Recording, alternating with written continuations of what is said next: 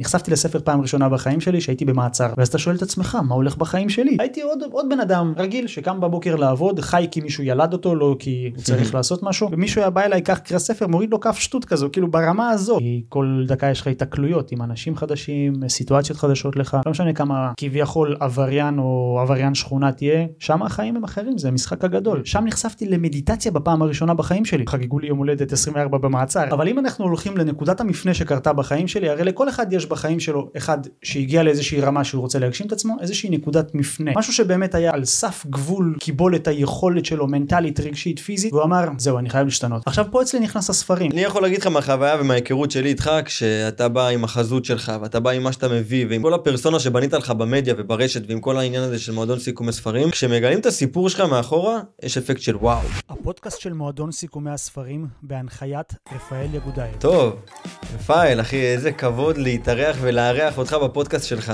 תודה רבה. שמה, אנחנו מכירים בתקופה האחרונה ככה יותר לעומק, וממש ככה לפני שהתחלנו את ההקלטה, ככה גיליתי דברים מאוד מאוד מפתיעים עליך, כמו שאתה אבא לשלושה. כן. מטורף. אתה בן שלושים ושלוש, נכון? נכון. הגדול שלך היום הוא כבר בן אחת עשרה, זאת אומרת שהתחתנת מאוד מאוד מוקדם. כן. מטורף. איך אתה מציג את עצמך לאנשים שאתה פוגש פעם ראשונה? וואו, שאלה מאוד מעניינת. אני בגדול מגדיר את עצמי כיוצר תוכן. אוקיי. עכשיו, למה יוצר תוכן? כי אני יוצר. זה המהות שלי. באיזה וריאציה אני יוצר אותו, זה כבר שאלה אחרת. האם אני מכשיר אנשים? כן, אני מכשיר אנשים ליצור תוכן, אבל גם את זה אני יוצר. אז אני מגדיר את עצמי כיוצר, כמו אומן, אבל ביצירה. זו הדרך שלי לבטא את עצמי, תוך כדי יצירת תוכן בווידאו, וכן, ככה אני מגדיר את עצמי. מדהים. יוצר תוכן בווידאו. הכי מדהים. ולמי שככה לא מכיר אותך, ופה פעם ראשונה, אז uh, בעצם יש לך מועדון סיכומי הספרים, נכון? תן לנו קצת רקע על כל הדבר הזה. טוב, אז uh, אני מייסד ומנהל את קהילת מועדון סיכומי הספרים, שזה בעצם כיום קהילה הכי פופולרית בארץ לסיכומי ספרים, בתחום ההתפתחות אישית, הגשמה והצלחה עסקית. שאת הקהילה הזו אני הקמתי בכלל מהרצון לשתף את התובנות שלי, כן? אני קורא ספרים כבר עשר שנים, ויום אחד פשוט אמרתי, רגע, למה אני לא משתף כאילו את כל התובנות שלי? וכשאמרתי, כן, אולי זה יהיה מגניב שתף, אבל איך עושים את זה? אז uh, מהמקום הזה התחלתי ללמוד איך לעשות את זה, וכן, uh, כיום אנחנו אלפי אנשים שעוקבים, מאזינים, צופים, בכל וריאציות, בכל הרשתות החברתיות, אחרי התובנות והסיכומים שאני נותן. ומעבר גם אני חושב שמעבר לכמות האזנות וקהילה שיצרת, יש לך שם מאוד טוב בקרב הסופרים עצמם. נכון, הרבה מאוד סופרים מכירים אותי ומדברים איתי לגבי הפצת הספרים שלהם, איך לעשות את זה, באיזה דרך, איך לשווק את זה, ובדיוק עכשיו, בימים האלה, הקמתי את כל הקונספט של הפודקאסט הזה, במיוחד לתת במה לסופרים שהוציאו ספר בהוצאה עצמית, או הוצאה כזו או אחרת, ורוצים לקבל חשיפה, בין אם זה לקהל שלי, או, או לתת ביטוי לעצמם, ולבוא לדבר על הספר, בעצם לקדם מחירות בעזרת אירוח בפודקאסט שלי, שזה גם איזשהו קונספט חדש שאני מכניס עכשיו עם מועדון סיכומי הספרים, שזו המטרה בעצם לתת לאנשים להוציא לאור את השליחות שלהם. כן, לתת במה, אתה יוצר במה. לגמרי. מטורף, אחי. בואו ניקח קצת אחורה, אוקיי? כי... כמה אחורה? אחורה, אחורה. למה? אני אגיד לך ככה, כי... אני יכול להגיד לך מהחוויה ומההיכרות שלי איתך, כשאתה בא עם החזות שלך, ואתה בא עם מה שאתה מביא, ועם כל, ה... כל הפרסונה שבנית לך במדיה וברשת, ועם כל העניין הזה של מועדון סיכומי ספרים, כשמגלים את הסיפור שלך מאחורה, יש אפקט של וואו. אתה מבין? כן, אני יכול להבין את זה. ואתה בטח נתקלת בזה, ואני לא הראשון שאמר לך את זה. בוא נגיד שאיך שאתה הגבת, כל מי ששמע את זה, השאיר את הלסת שלו על הרצפה, וגירד אותה אחרי זה. בדיוק בגלל זה, אני רוצה שכאילו גם, בוא נכניס את זה רגע למאזינים, ובוא נדבר רגע על מי זה רפאל, יותר בוא ניקח אותך לשנות הילדות, בוא ניקח רגע את הפלואו של הרצף של החיים שלך, בקצרה. בתור ילד הייתי ילד מאוד סקרן. כמו כל ילד, אני מניח. אני רואה את זה על הילדים שלי כיום. בבית ספר קראו לי מנהיג המרד. פשוט ידעתי איך לתפוס את האנשים, איך לגרום להם להיות איתי עכשיו, לא בדרך מניפולציות, אלא באמת להסביר להם, אז כל פעם שהיה צריך לעשות סולחה בין המורים לתלמידים, אני הייתי זה שמגשר. כן, ובדיעבד יש הרבה אנשים שלוקחים מילים כאלה, והופכים את זה לשלילי, ונותנים לנרטיב הזה לשכתב להם. אני שאלתי את עצמי, רגע, אני יודע לשכנע אנשים, בוא נעשה את זה ביוטיוב. כאילו זה גם אחת הנקודות שאני הבנתי שאני טוב במשהו, וזרמתי את זה. אז זה מגיל ילדות לצורך העניין. אבל אם אנחנו הולכים לנקודת המפנה שקרתה בחיים שלי, הרי לכל אחד יש בחיים שלו אחד שהגיע לאיזושהי רמה שהוא רוצה להגשים את עצמו, איזושהי נקודת מפנה, משהו שבאמת היה על, על סף גבול קיבול את היכולת שלו מנטלית, רגשית, פיזית, והוא אמר, זהו, אני חייב להשתנות. כן. Okay. עכשיו פה אצלי נכנס הספרים, שאני אשאל אותך עכשיו, איפה קראת את הספר הראשון שלך? מה אתה תגיד לי? בבית, אמא שלי קנתה לי, או ראיתי ספר בספרייה. אצלי זה לא היה. לא כי לא היו ספרים בבית. אז איפה קראת את הספר הראשון שלך? שנייה, אני אגיד לך. בתפיסתי לקרוא ספר באותה עת, היה חנוני מדי. ומישהו היה בא אליי, כך קרא ספר, מוריד לו כף שטות כזו, כאילו ברמה הזו, כאילו ברמה של רפאל. פיזית מוריד לו כף שטות. לגמרי, כאילו בתפיסה האישית שלי, זה היה, מה, תחנון? לך מפה, כאילו. ואז הגעתי למצב שנחשפתי לספר פעם ראשונה בחיים שלי, שהייתי במעצר. הגעתי למעצר כי הלכתי מכות. כנראה פצעתי אותם יותר מדי קשה, נעצרתי, וישבתי בכלא חודש. וואו. ועכשיו זה חודש, אתה לא יודע מה איתך. אתה לא יודע מה מתנהל, אתה לא יודע, תכלס, חודש אני מדבר איתך מנקודה שנכנסתי עד הנקודה שיצאתי, אבל כשאתה בפנים, אתה לא יודע מתי אתה יוצא. כן. תאר לעצמך, אותך עכשיו, נכנס למקום שיושבים שם אנשים, שישבו על דקירות, על סמים, על ניסיון לרצח, אונס. אתה, בהוויה שלך, לא משנה כמה פושטק תהיה בשכונה, נכנס למלכודת או לכלוב כזה, איך אתה מתנהג? זה מעצב את הפרסונה מחדש, לא? זה מעצב אותך, וזה גורם לך לטעות. רגע, מה הולך כאן? האם זה לאן? לשם אני הולך, כאילו? לשם אני הולך? זה החיים שאני רוצה לעצמי, כאילו, שהייתי במעצר, הרבה אנשים לוקחים את הסיטואציה שקוראים, אני לא היחיד שהייתי במעצר, כאילו, זה קורה על בסיס יומי, והם חוזרים לאותו לופ. עכשיו, מהמקום של, לא לוקחים את זה כמובן מאליו, הם אומרים, טוב, זה קרה, אז טוב, נמשיך בעיסוקים שלנו. ואני לקחתי את זה ממקום של רגע, התבוננתי על עצמי מלמעלה. נכנסתי למקום, תחשוב, אני הייתי בין עשרים ושלוש, נושק ל-עשרים וארבע, חגיגו לי יום הולדת עשרים וארבע במעצר, הרימו אותי חפלה על הכתפיים, חברים בדואים שם, חברים אני אומר, חברים לתא, חברים לתא, הביאו לי מתנה, סוכריית מלטה כזאת, אתה יודע, מכיר עם העטיפה השקופה, ובעצם בסיטואציה שניתקו אותי מהעולם שרץ בחוץ, זאת אומרת, תחשוב, הכניסו אותך לאיזשהו כלוב, העולם בחוץ ממשיך לזוז, אתה פשוט לא זז, אתה לא זז בקצב שרגיל, פתאום אין חשיבות למשכורת, זאת אומרת, אתה צריך לשלם חשבונות, הבית מתנהל בלעדיך. נכון. אבל אתה באופן ישיר לא יכול ליצור את ההכנסות האלה. המשפחה שלך, הם בחוץ, הם לא, היא לא מדאיגה אותך בפנים. בתקופה כרגע. הזאת היא כבר היה לך ילד. היה נכון. לי ילד, כן, הוא היה בן שנה, הוא רק עשה את הצעדים הראשונות שלו בחיים. וואו. אה, כל מה שהטריד אותנו, או מטריד אותנו כיום, בעולם החיצוני, בפנים זה לא עובד ככה. לא רלוונטי. זה לא רלוונטי, אתה פתאום מסתכל ואומר, רגע, הוציאו אותי מגלגל השיניים הזה, ואתה לא צריך סובב אותו יותר. אז רגע, אז מה אני עושה כאן? מה עשיתי? אתה שואל את עצמך שאלות, ואז אתה קולט שיש לך הרבה זמן פנוי. אגב, שם אימנתי אותם כושר, עשיתי להם אימונים. וואלה, אתה חבר'ה בתה? בתה, כן, בתה הייתי עושה להם אימונים, אהבתי מאוד ספורט, גם עכשיו אני אוהב ספורט, הייתי עושה להם אימונים, ושם נחשפתי למדיטציה בפעם הראשונה בחיים שלי. דווקא בתוך התא. בתוך התא, יש בבוקר שם איזשהו נועל כזה של סדנאות וכל מיני דברים כאלה. נחשפתי למדיטציה, כאילו אין לך מה לעשות, זה או שאומרים לך לך לחוגים בבוקר, אתה נרשם מראש, או שאתה נשאר בתא עד שאומרים לך בוא לטיול חצר בשעות הצהריים כזה. כאילו זה אתה נשאר בתא רקוב, כאילו אין לך מה לעשות. והלכתי למדיטציה ובאמת, אתה יודע, לא ידעתי מה אני עושה, אמרו תנשום, נשמתי, אמרו תדמיין, דמיינתי, אמרו תעצום עיניים, עצמתי, זהו, זה מה שידעתי, בעיניי זה היה רוחניקי ותלוש מהמציאות באותה תקופה, והרגשתי באמת איזשהו רוגע, בעזרת המדיטציה, לא הבנתי מה זה הרוגע הזה, וחזרתי לתא והציעו לנו פתאום ספרים. אמרתי, אוקיי, ניקח אחד. בתפיסה שלי לא יכלתי לקרוא ספר לפני זה, כי זה העיניים שלי היו בורחות. מתפספסות בין הדפים, אז לא הייתי קורא, למרות שאמא שלי תמיד אמרה לי, תקרא ספרים, תקרא ספרים. לקחתי את הספר, קראתי כמה דפים ממנו, ספר של פאולו קואלו, הזעיר. זה הספר הראשון שקראתי. הספר, הספר הראשון שקראתי, אבל לא סיימתי אותו אף פעם. יש לי אותו עכשיו, אבל עדיין לא, לא, לא בשל מנטלית לחזור אליו. אחרי חודש, עוד פעם, כשאני אומר חודש, אתה סופר שם כל שנייה, אתה סופר כל דקה, כי כל דקה יש לך התקלויות, עם אנשים חדשים, סיטואציות חדשות לך, לא משנה כמה כביכול עבריין או עבריין שכונה תהיה, שם החיים הם אחרים, זה המשחק הגדול. שם אנשים בוגרים, אנשים צעירים, וכל מיני סיטואציות כאלה. אז חודש סיימתי, יצאתי לבית, עשיתי מעצר בית, כמעט שנה, שאתה לא עובד, לא כלום. אסור לך לצאת מהבית. אסור לך כלום. ואז אמא שלי הביאה לי ספר נוסף. היא אמרה לי, אתה בטוח תאהב אותו. כי הייתי אבוד באותה תקופה, כאילו, תחשוב שהספר הראשון שקראתי הוליד אצלי המון שאלות, וגם המצב הזה שפתאום הוציא אותי מהגלגל השיניים שדיברתי איתך עליו, והתחלתי לחשוב, רגע, מה אני רוצה באמת? האם אני ממשיך במסלול הזה? או שאני בונה מסלול אחר? רגע, מה זה המסלול אחר בכלל? היום כולם יודעים, הגשמה עצמית, כל מנטור צועק את זה בעידן הדיגיטלי של טיק טוק, אינסטגרם, אז לא היה את זה. נכון, זה היה ממש בחיתולים, בזה שאנחנו מדברים. מדברים על עשר שנים אחורה. מה זה היה, אלפיים ושלוש עשרה? כן, הכל היה בחיתולים. אצלי בכלל, באותה תקופה לא היה פייסבוק בכלל, הייתי אנטי רשתות חברתיות, כי זה גונב את הזמן. וואלה. לגמרי. שום דבר לא היה לי באותו זמן.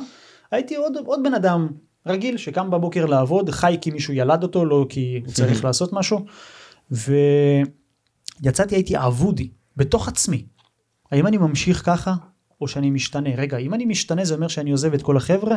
מה ההשלכות של כל זה? מה, אין יותר קראוקי, אין יותר בילויים, אין יותר ג'וינטים, אין יותר אלכוהול, אין כלום? מה, מה עושים?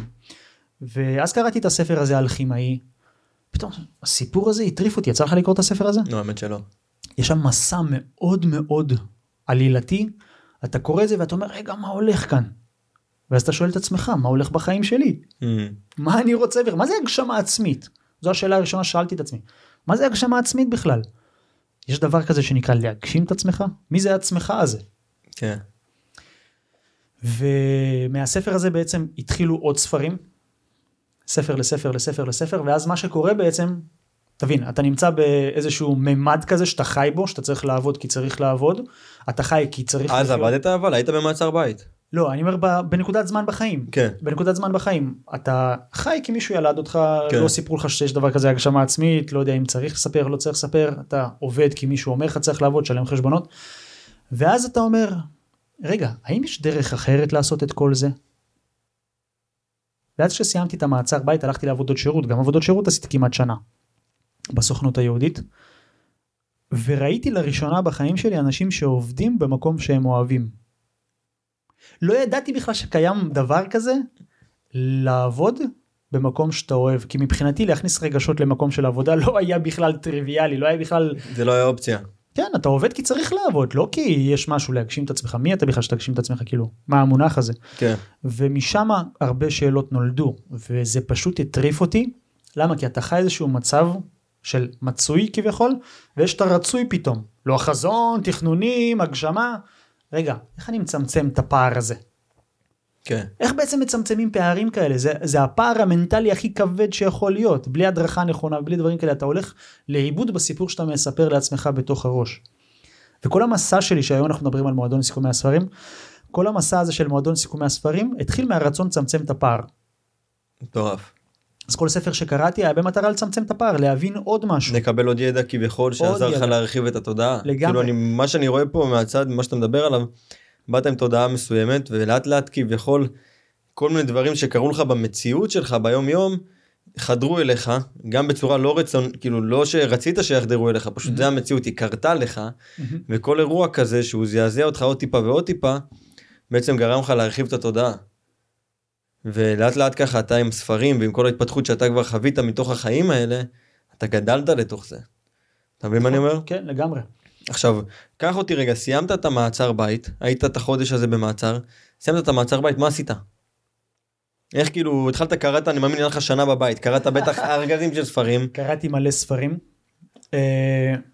עוד פעם, אחרי שסיימתי את המעצר בית, אתה הולך לעבודות שירות, ואין לך זמן לעבוד, כי אתה עובד, אתה בעבודות שירות מהבוקר עד סוף הצהריים כביכול, וגם אין לך אישור לעשות כל מה שאתה רוצה. אתה בהתנהלות של שב"ס, הם בודקים אותך הכל והכל, כאילו, חייבים לחתום עליך במקום שאתה עושה עבודות שירות, שהגעת לשם, לא הגעת, יכולים להחזיר אותך לתא, כאילו, יש לזה השלכות. יש לזה השלכות, כן.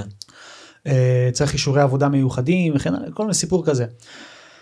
הרבה אנשים שאני מספר להם את הסיפור הזה, אומרים, מה, והספרים עזרו לך באותו זמן, זהו, הפכת להיות עצמאי ואתה מצליח? לא, עדיין הייתי שכיר אחרי זה, חברים, בואו נרד קצת עם הרגליים לקרקע, זה שאנחנו יודעים משהו, זה לא משהו שעוזר לנו להתקדם, בעצם הידיעה היא כבר מעלה אותנו לרמה הבאה, והיום אני, אני אומר את זה תמיד למי שעוקב אחריי, איזה ספר לקרוא, זה לא איזה ספר, זה איזה ספר תיישם, אתה חייב ליישם, ועד שאני הגעתי לנקודה שאני מבין את הדבר הזה, הרבה מים עברו בנהר.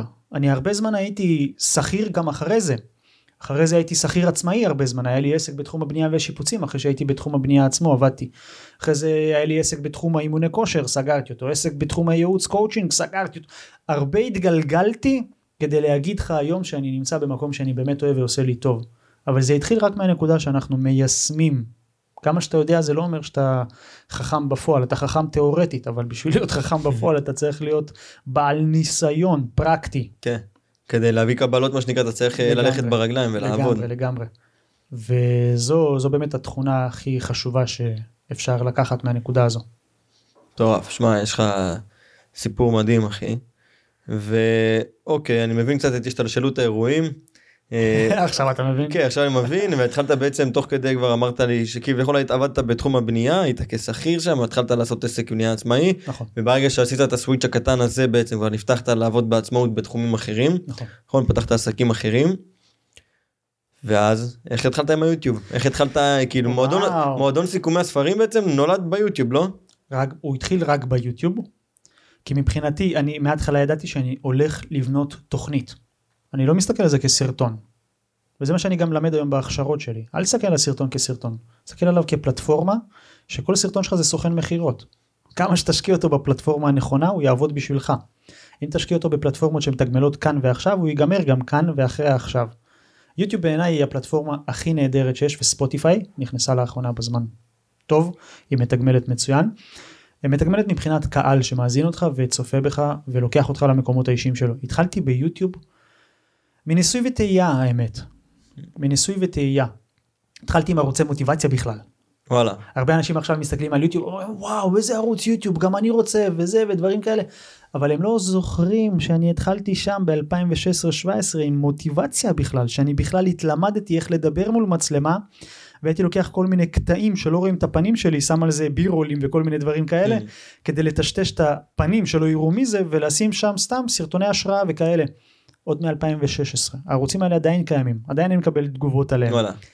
זה לא רלוונטי עבורי, למרות שזה סלל לי את הדרך, משם הכל התחיל, וכשהתחלתי עם מועדון סיכומי הספרים, אני פשוט רציתי לשתף, לא ידעתי לאן זה ילך בכלל, לא נכנסתי במקום של להרוויח, לא, לא דמיינתי שזה יוביל אותי למה שאני עושה כיום, אוקיי? נכנסתי לשם מהרצון של, עם השאלה שעמדה לי בראש, אני קורא ספרים, אני ממרקר, אני מיישם, אני כותב לי ביומן מה אני מיישם ומה עבד, מה לא עבד, יש לי הלכה למעשה יומנים כאלה.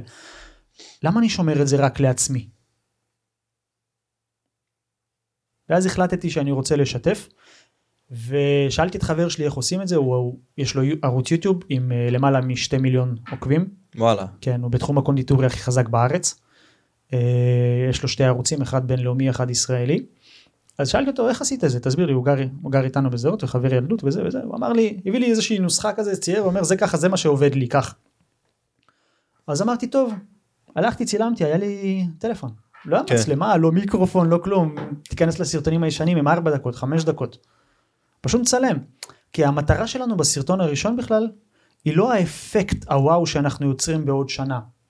זה לחייב את עצמנו. אני יוצא ולא אכפת לי מה. זה רק להוציא אותו החוצה. לגמרי, זה ההתחייבות שלך מול עצמך. כן. ומשם נשאלת השאלה, כמה רחוק, תל... כמה רחוק תגיע? זו השאלה הראשונה.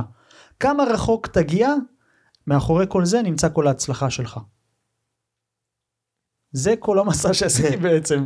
הסתכלתי רחוק, לא הסתכלתי על הכאן ועכשיו. זאת אומרת, שאתה מסתכל רחוק, אתה בעצם מפתח כאן מיינדסט של בן אדם שאומר, טוב, גם אם אני אקבל הודעה שלילית, או גם אם אני לא מקבל הודעה בכלל, או גם אם יש עשרים צפיות על תוכן שעשיתי שעה, שעתיים, אני ממשיך. כי זה כמו שתלך במדבר. הרי לא אכפת לך אם אתה תמצא את היציאה מהמדבר עוד עשרים מטר, או עוד מאתיים מטר. אתה רוצה לצאת ממנו. נכון. אתה רוצה לצלוח ולהגיע לצד השני. אז כשאני מסתכל על זה, אני מסתכל על, על התהליך, על העשייה, על הלמידה, וככה גם אנחנו. היום, כביכול, מועדון סיכומי הספרים, אני פותח את המחלקה הזו כבוק מרקטינג. אוקיי? להתחיל לשווק סופרים ודברים כאלה. התחלתי מהמקום מהטלפון, אתה מבין? היום זה קהילה של עשרות אלפי אנשים שמאזינים ולוקחים את הסרטונים איתם לכל מקום. קיבלתי לאחרונה הודעה, מישהו אומר לי בפייסבוק, רפאל, אין לך מושג כמה הסרטון עזר לי.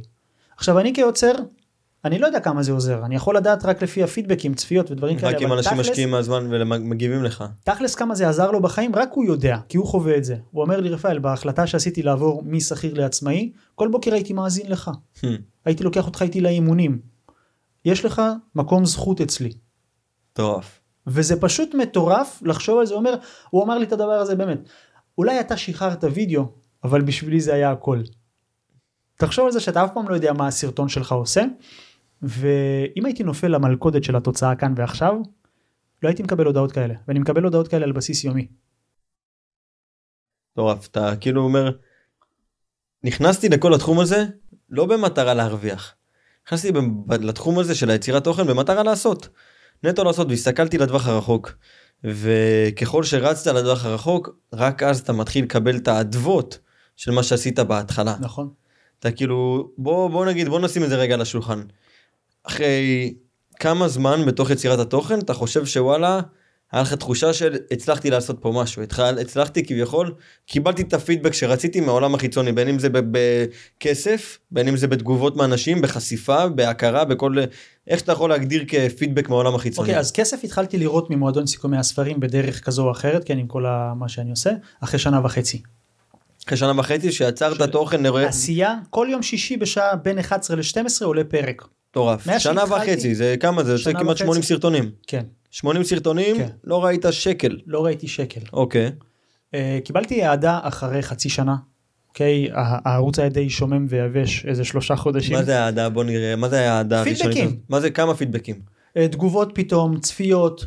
תמיד אתה, אתה פתאום לומד מה נכון, מה לא נכון, mm. איך לדבר, איך לא לדבר, איך לצלם, איך לא לצלם. אתה לומד עם עצמך ועם התנועה, איך הקהל. עוד פעם, אני, אני תלמיד בעשייה הזו. Okay. כמה שאני יודע, אני עדיין לומד ולוקח ייעוצים בנושא, אבל הדבר שאני שמתי דגש עליו, שמבחינתי הוא אחד החשובים, זה ללמוד לדבר מול מצלמה. למה? כי את כל המקצועות הנוספים שיש מסביב, אנשים אחרים יכולים לעשות.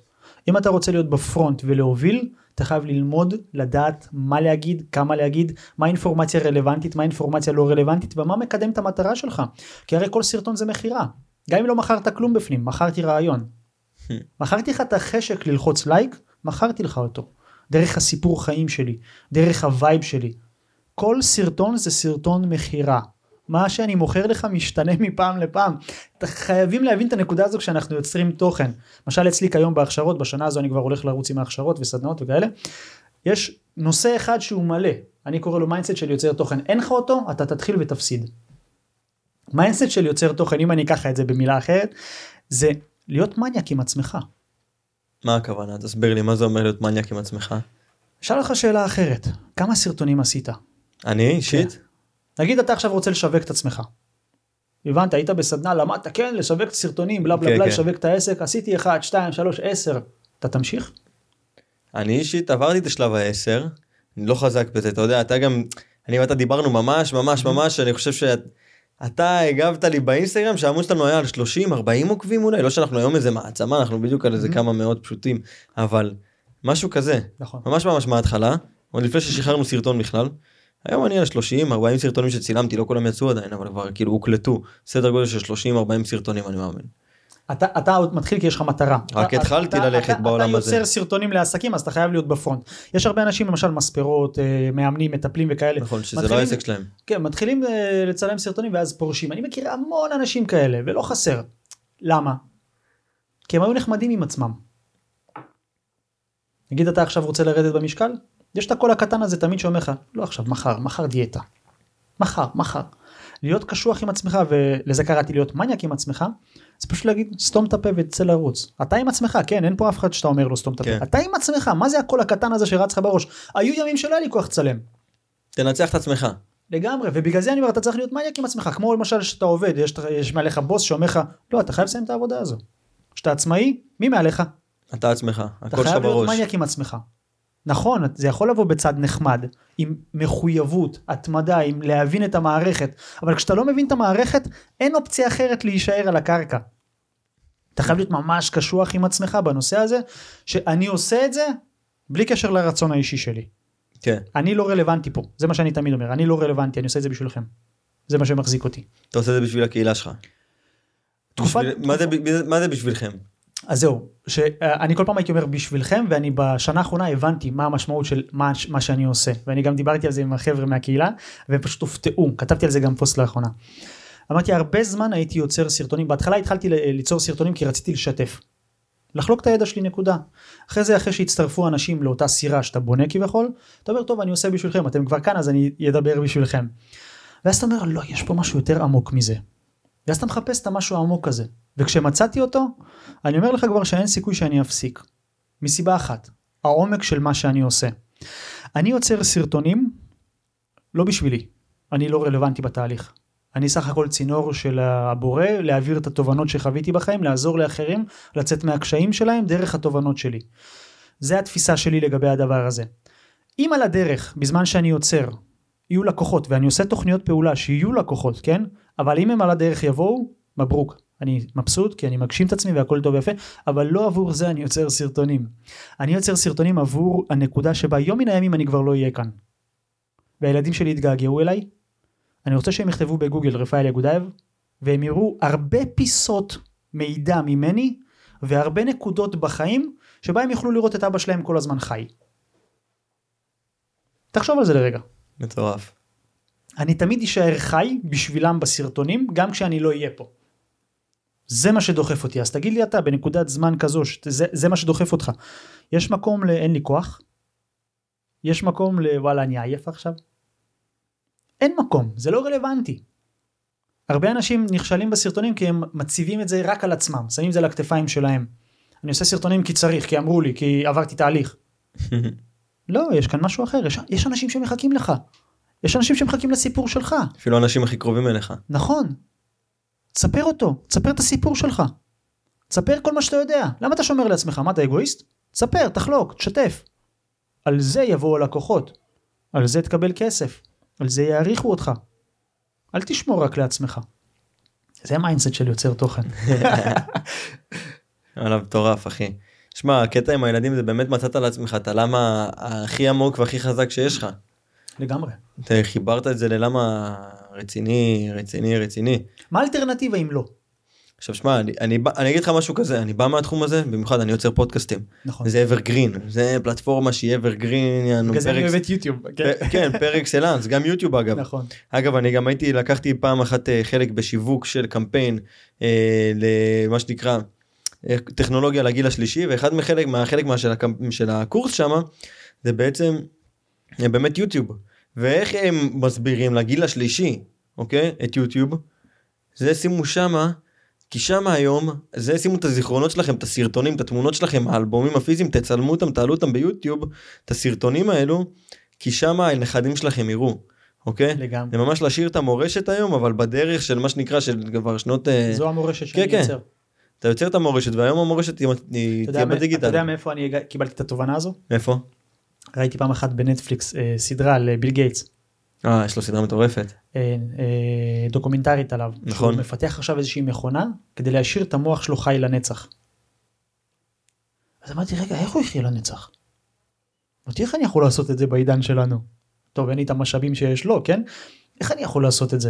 אז אמרתי, רגע, אם אני אצלם סרטונים בעצם עד שאלוהי האינטרנט ימות, הם נמצאים ברשת, יאללה, נרוץ על זה. כן. ומשם כמה. כן, כמובן שיש לי נהלים לכל דבר, מתי אני מעצב טאמבניילים, מתי אני אה, כותב את התסריט, מתי אני אה, חוקר מילות מפתח, מתי אני עושה את הצילומים, את ההפקה, והכל, יש לי לוז, כן, זה, אני כבר לא קשור בתהליך הזה, הלוז הזה חייב לעבוד. כן, יש לך הבנ... סיסטם לדבר הזה, כן. לגמרי, אני הבנתי את זה עוד מההתחלה שהתחלתי, כי בלי זה כל הערוצים, הנופלים, הערוצים הקודמים שלי נפלו. כן, בלי סיסטם אתה לא יכול לערוץ לאורך זמן. אני קורא לזה נהלים של בוס. אוקיי. זה נהלים של בוס. שם נחמד. שבעצם הם מכתיבים לי מה צריך לעשות. יום שלישי ככה, יום רביעי ככה, יום חמישי ככה. וזה לא משנה למי אני אקצה את האפשרות לעשות את זה במקומי. זה חייב לקרות בימים האלה. אני אכשיר עורך וידאו, הוא יעשה את זה ביום שכתוב לי. למה? כי יש לוז לתזמון, לוז לעריכה, לוז לזה. כל בנוי כבר איזושהי מכונה שכבר עובדת. מדהים, אחי. מדהים, מדהים, מדהים, מדהים. שמע, זרקת פה מילה וככה בין השורות. מה תפס אותך? שהיא נראה לי, מה זה, מה זה, מה זה, מה זה מתארת אותך? מה? התמדה. אוקיי, בוא נדבר רגע על המילה הגדולה, הקשה, המעצבנת, אתה יודע, אפשר להגיד גם הסריחה הזאת, כאילו זה מילה שהיא מביאה איתה הרבה הרבה הרבה כאב וסבל לאורך זמן. אבל איך אחי, אתה מתמיד כבר, אתה יוצר במשך ארבע, חמש שנים? ארבע שנים במועדון סיכומי הספרים. רק בזה, ולפני כן? בערוצים אחרים. כמה זמן? Uh, לפני שמועדון סיכומי הספרים קם, היה לי שנה וחצי ערוץ על שיווק למאמני כושר. ולפני זה היה לך את המוטיבציה. מוטיבציה, כן. גם שנה. סדר גודל של... אלפיים שבע עשרה, סוף שבע עשרה התחלתי עם יוטיוב. מדבר פה על שש שנים. כן. שש שנים שאתה מוציא כל שבוע סרטון. לגמרי. פאקינג כל שבוע סרטון. כמה סרטונים זה במספר? נו, תעשה כל שנה חמישים ושתיים. זה שלוש מאות ומשהו סרטונים כמעט. קח בחשבון ששנה שלמה, איך שהתחייבתי עם עצמי לצלם סרטונים, שנה שלמה צילמתי סרטונים כל יום. עבדתי אז בשיפוצים. כל יום, כל הפסקה, אנשים הולכים לאכול. הייתי מרים את הטלפון. הייתי מרים את הטלפון, הולך הצידה, ומדבר איזושהי תובנה שהייתי שומע בזמן העבודה באוזניות, ואומר, מה אני חושב על זה?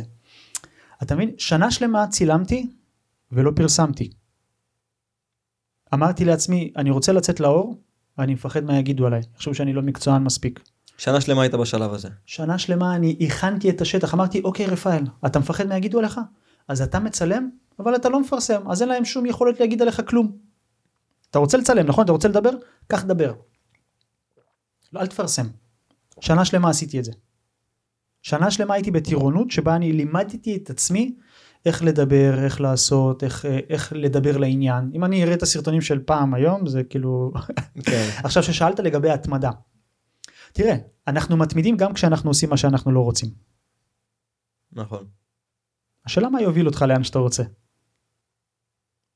אני תמיד אומר לאנשים אחרים ששואלים אותי, מה האלטרנטיבה אם לא זה? מה האלטרנטיבה? לא לעשות? כן, לא תעשה, תישאר במקום שאתה נמצא ושאתה רוצה לצאת ממנו. אז האלטרנטיבה היא לעשות. קשה לך? תהיה מניאק עם עצמך, אין מה לעשות. או שאתה דוחף את עצמך, או שתן כסף למישהו שידחוף אותך. מורה דרך, מאמן, יועץ, לא משנה מה. אתה צריך להבין שדברים צריכים לעשות איתך או בלעדיך. הקמת עסק, העסק צריך לעבוד.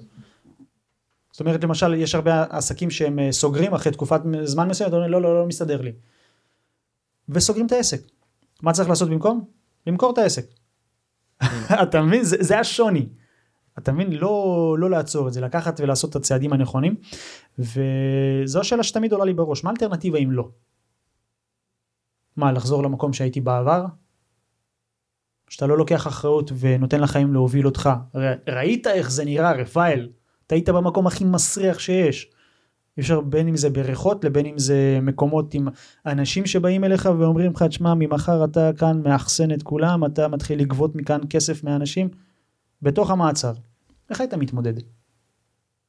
מה היית אומר? באים אליך אנשים אפיונרים. מה היית אומר להם? מה היית אומר? מה האלטרנטיבה? תגיד לי מה האלטרנטיבה. זה לא עניין של בריחה. אני בונה את עצמי מחדש. כל החיים אני חייתי כמישהו אמר לי איך לחיות.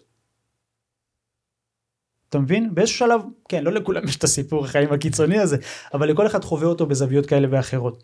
ברגע שהוא לוקח אחריות על החיים שלו, אין אופציה אחרת. זה כמו שאתה תשחה. אז תגיד, טוב, השלמתי עם הסיטואציה, אני תובע. לא, אתה תשחה. אתה ממשיך לשחות. אתה ממשיך לשחות. ועל הדרך אתה בונה כאן אה, קהילות, אתה בונה כאן אנשים, אתה עוזר לאנשים, אתה נותן, אוקיי? זה, זה הדברים החשובים בעצם בעיניי. ואגב, השנה אני הולך לעשות מפגשי קהילה פרונטליים, להביא את כל העוקבים, ומעבר לזה, בגלל שאני תמיד אומר שאני לא הרלוונטי בסיפור, אני רוצה לעשות ערב תרומות ממי שכבר בקהילה. זאת אומרת, לגבש תרומות, לתרום לעמותות, לגייס דברים, להסתכל על זה כקהילה שנותנת וניזונה אחד מהשני, אוקיי?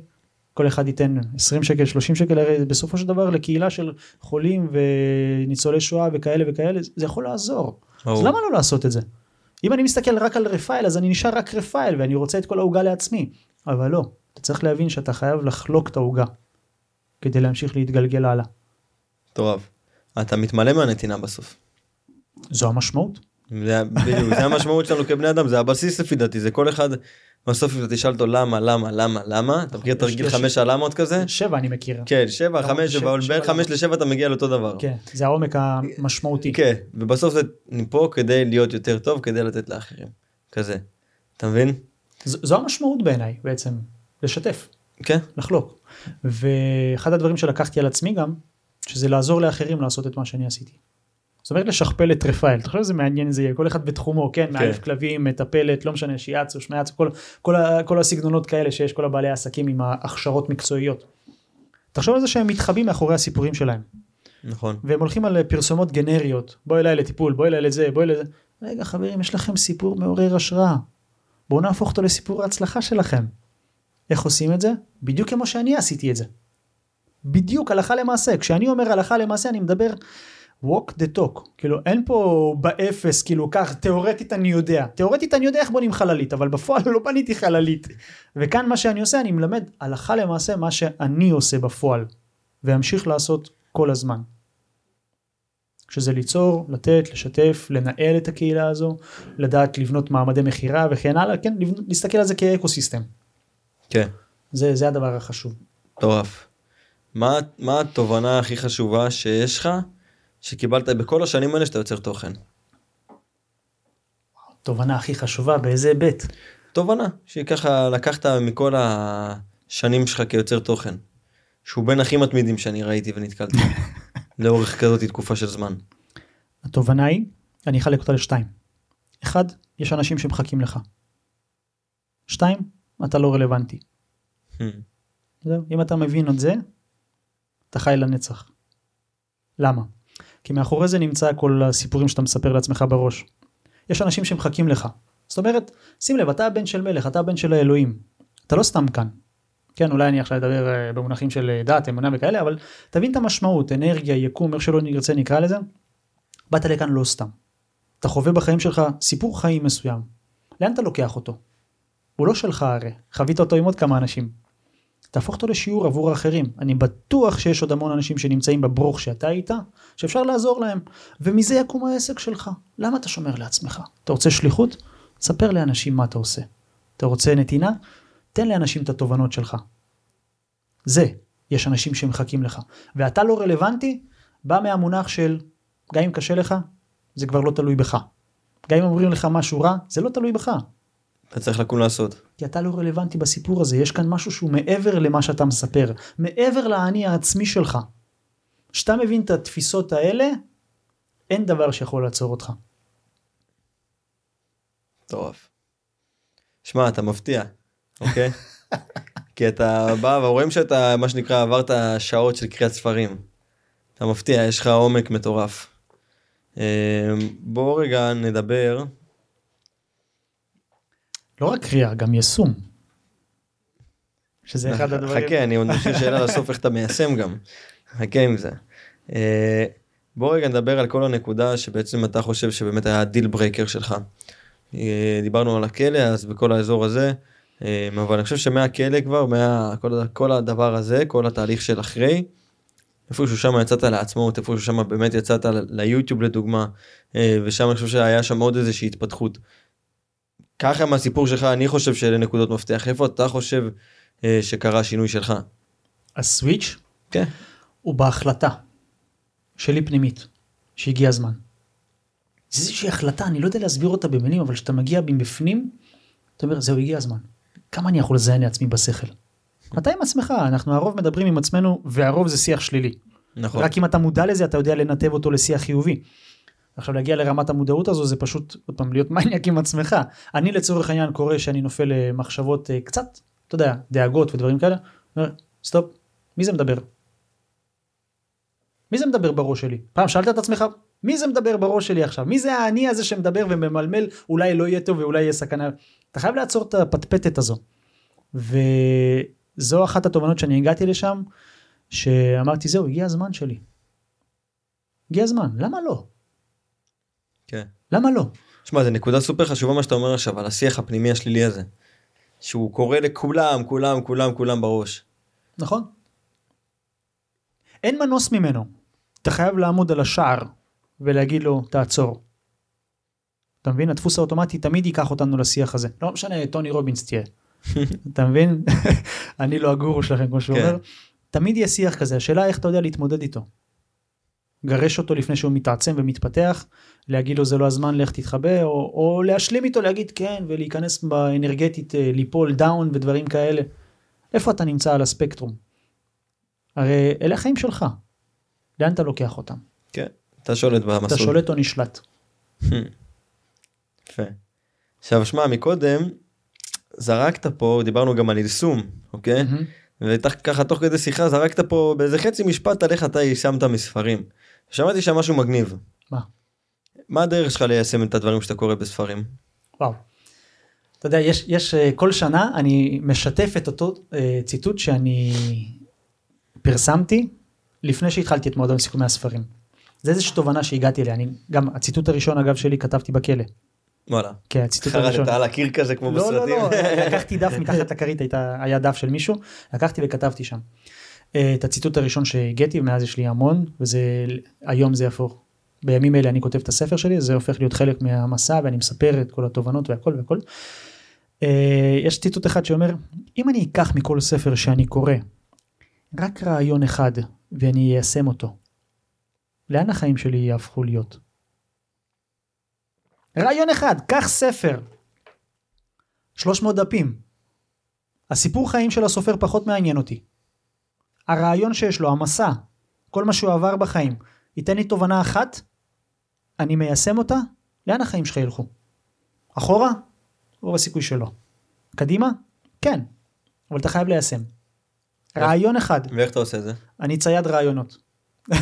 אוקיי, מה זה אומר? בוא תוריד פרקטיקה, בוא תוריד אותי לפרקטיקה. קודם כל, שאני קורא ספר, אני ממרקר. תראה להם. שלא יראו שאתה לא משקר לנו פה. אני ממרקר. כן, הכל פה ממורקר. כן, מה שמעניין אותי אני ממרקר, ומה שתואם לערכים שלי, אני לא ממרקר כל דבר. אני לא מיישם כל דבר. אני לא אוסף זבל. כן. חשוב להבין את הנקודה הזו גם. לא לקחת מה שלא שלנו.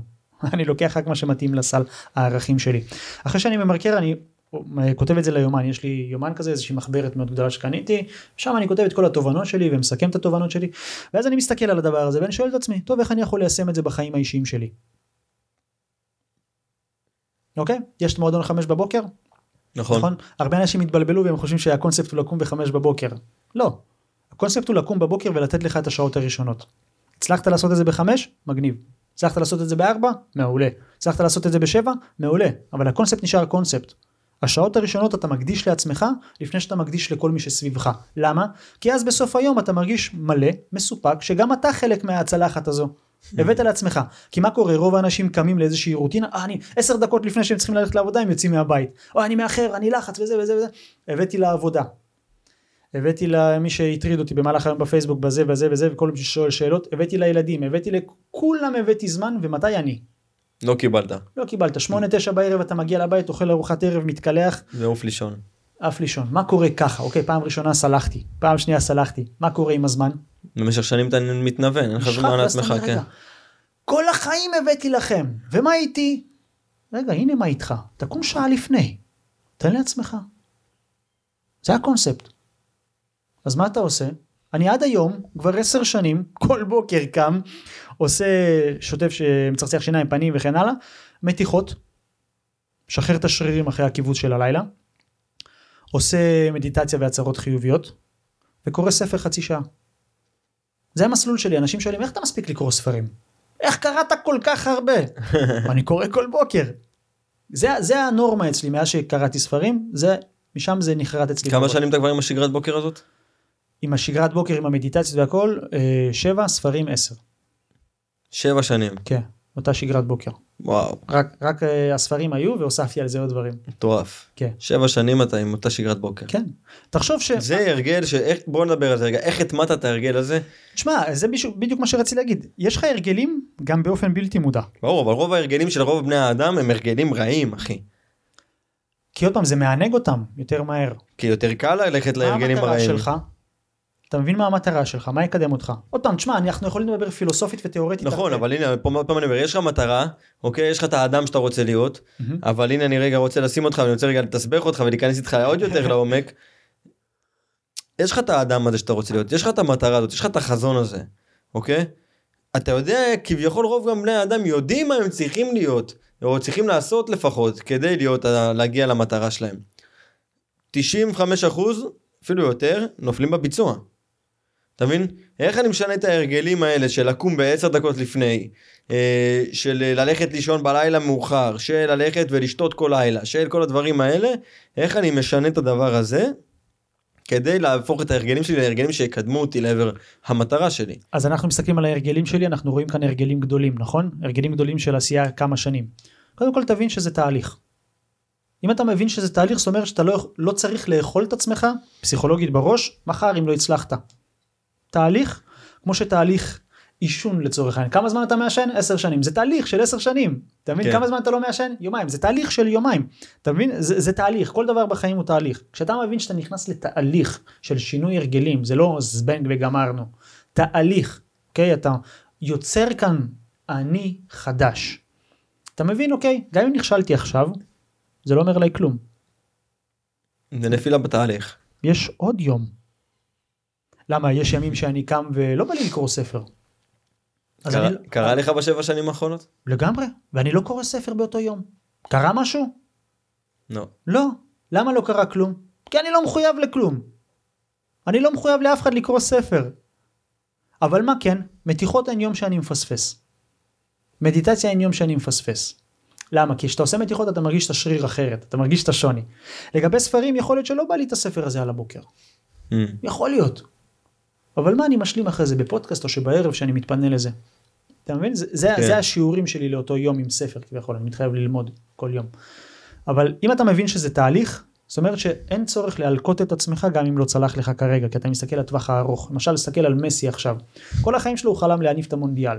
תחשוב מה היה קורה אם הוא היה מפסיד, מפסיק לשחק אחרי שנתיים. אחרי הגמר מול ארגנטינה. אני שר עם טעם ארבע פה והולך לזהו, סיים קריירה כזאת. הוא ראה את התמונה הרחוקה, קריסטיאנו רונלדו הוא דמות מאוד מעוררת השראה עבורי, גם מסתכל רחוק, אתה מבין? למה אתה צריך להיות שונה? זה הנורמה שמכתיבה לך את הצורך להיות שונה. אתה רוצה לצאת מהנורמה הזו? קח את עצמך בידיים אחי. קח את עצמך בידיים, מה האלטרנטיבה אם לא? בוא נשאל אותך עכשיו תכלס, מה האלטרנטיבה אם לא? תתחיל בהכי קטן. הכי קטן. קום. אני למשל יש שם שאני לא קם בחמש. מה אכפת לי? מה? מה, התהפך העולם? רפאל כבר לא טוב? לא, אני לא מדרבן אותך לקום בחמש, אז למה אני צריך לקום כל הזמן בחמש? רובין שרמה, אם הוא לא יקום בחמש, נבוא אליו, נו, נו, נו, ישקרן. יש לך ספר בחוץ. כן, אבל את הקונספט של לתת לעצמי לפני, אני עושה. אני קם בשש, יש ימים בשבע. תלוי בגוף שלי, מה הוא מרגיש לנכון? תלוי מתי הלכתי לישון לפני. אתה מבין? להיות, עכשיו למה אני מספר לך את זה? כי אתה צריך להיות בשולם עם עצמך, בשולם פנימי של, וואלה, קורה, קורה. לא להיכנס למעגל של הלקאה עצמית. בדיוק, אם אתה נכנס לשם, לאן אתה הולך? אחורה. לנתיב האחורי. אתה הולך אחורה. אתה צריך להבין שכל זה זה משחק, ואתה השחקן הראשי. אתה בונה את הסצנה כל הזמן. גמרי. תורף, אחי. טוב. יש לך ככה עוד איזה משהו שלא דיברנו עליו, שלא נגענו בו לפי דעתך. שהיית רוצה ככה, איזה מסר לאומה מה שנקרא. אז uh, הייתי רוצה להגיד דבר כזה. אם באמת אתם רוצים לעשות שינוי בחיים שלכם, ועכשיו כל אחד ייקח את המילה שינוי למקום שהוא מגדיר לנכון, אתם צריכים להבין שאתם אלה שמחזיקים את המושכות. זה המסר שלי אליכם, בעצם זה מה שאני עושה כל סיכום ספר. אני בעצם נותן לכם הזדמנות שנייה מזווית הראייה שלי. עכשיו הזדמנות שנייה זה לא שאני מכתיב לכם את הטון ואומר יש לכם הזדמנות אחת וזהו. נותן לכם נקודות ראייה חדשות על אולי משהו שכבר ידעתם. כי לי זה עבד. כשלי עובדים דברים אני משתף. זה המסר שלי ל... לקהל שאוהב את סיכומי הספרים ולקהל שבכלל אה, אוהב התפתחות אישית. ולסופרים, אם הם רוצים לקבל חשיפה חברים, אה, בואו נדבר. בואו נדבר, אני אעשה הכל כדי להפיץ לכם את הספר, וזה מה שהתחלנו לעשות השנה. בעצם, עוד פעם, אם ניקח את זה למקום של אני, אני, נכון? אני, אני יוצר כן. מועדון סיכומי ספרים, זה אני ואני. לא, כשאני מבין שזה אנחנו, אז אני עושה דברים של אנחנו. אני לוקח כן. את השיטה שלי וחושף אותה לכולם, אני לא מפחד. יקום אחר מישהו שעושה סיכומי ספרים, לא מדאיג אותי. למה? כי רפאל יש אחד. יכול להיות יהיו ספרים בוורסיה כזו או אחרת. כן. רפאל יש אחד. אני מוכן ללמד אנשים, וזה מה שהחלטתי השנה לעשות, לעשות מפגשי קהילה למועדון סיכומי הספרים, ללמד ולהכשיר בעלי עסקים, או אנשים שרוצים להתפרנס ממה שהם אוהבים, כי זה מה שתכלס עשיתי עם עצמי, מהמקום הכי נמוך שאפשר, מחלום רחוק, הצלחתי להביא את עצמי לכדי לפרנס את עצמי, להכיר אנשים, לעשות שטאפים, וגם בוק מרקטינג, שזה שיווק והפצה לסופרים, שזה באמת ה... נקסט סטפ של מועדון סיכומי הספרים. מדהים אחי. יאללה, זה שנה בפתח. לגמרי.